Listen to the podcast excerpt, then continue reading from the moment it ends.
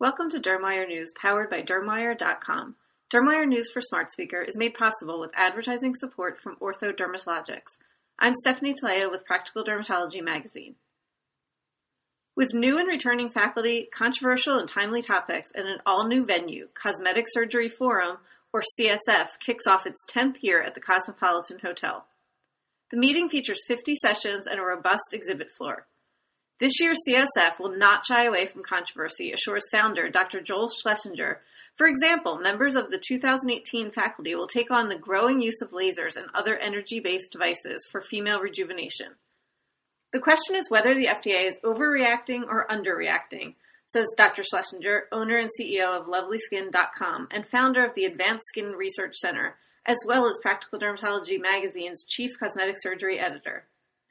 So many practices are getting into this field with questionable credentials, and they are significantly overstating the results, he says. On the other hand, many respected colleagues find value in these treatments.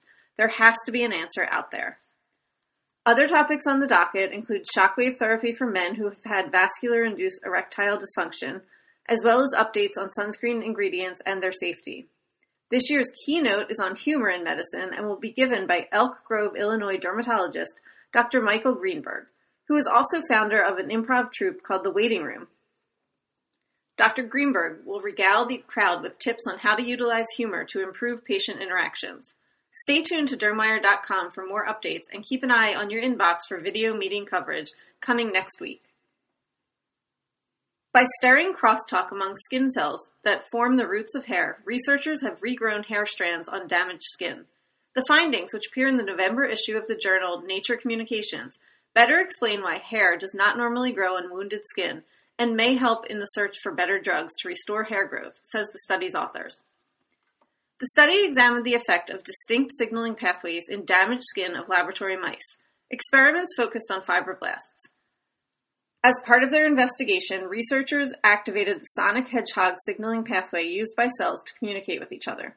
The pathway is known to be very active during the early stages of human growth in the womb, when hair follicles are formed, but is otherwise stalled in wounded skin in healthy adults. Researchers say this may explain why hair follicles fail to grow in skin replaced after injury or surgery. Our results show that stimulating fibroblasts through the sonic hedgehog pathway can trigger hair growth not previously seen in wound healing, says study senior investigator and cell biologist Dr. Mayumi Ito.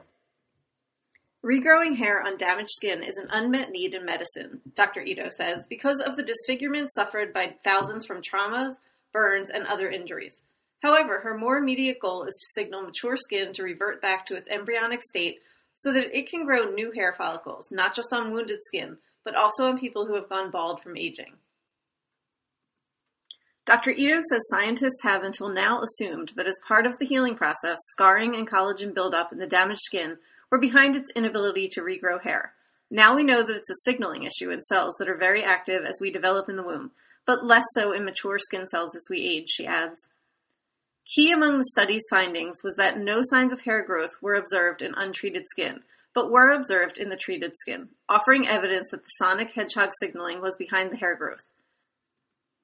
To bypass the risk of tumors reported in other experiments that turned on the sonic hedgehog pathway, the researchers turned on only fibroblasts located just beneath the skin surface where the hair follicle roots first appear. Researchers also zeroed in on fibroblasts because the cells are known to help direct some of the biological processes involved in healing.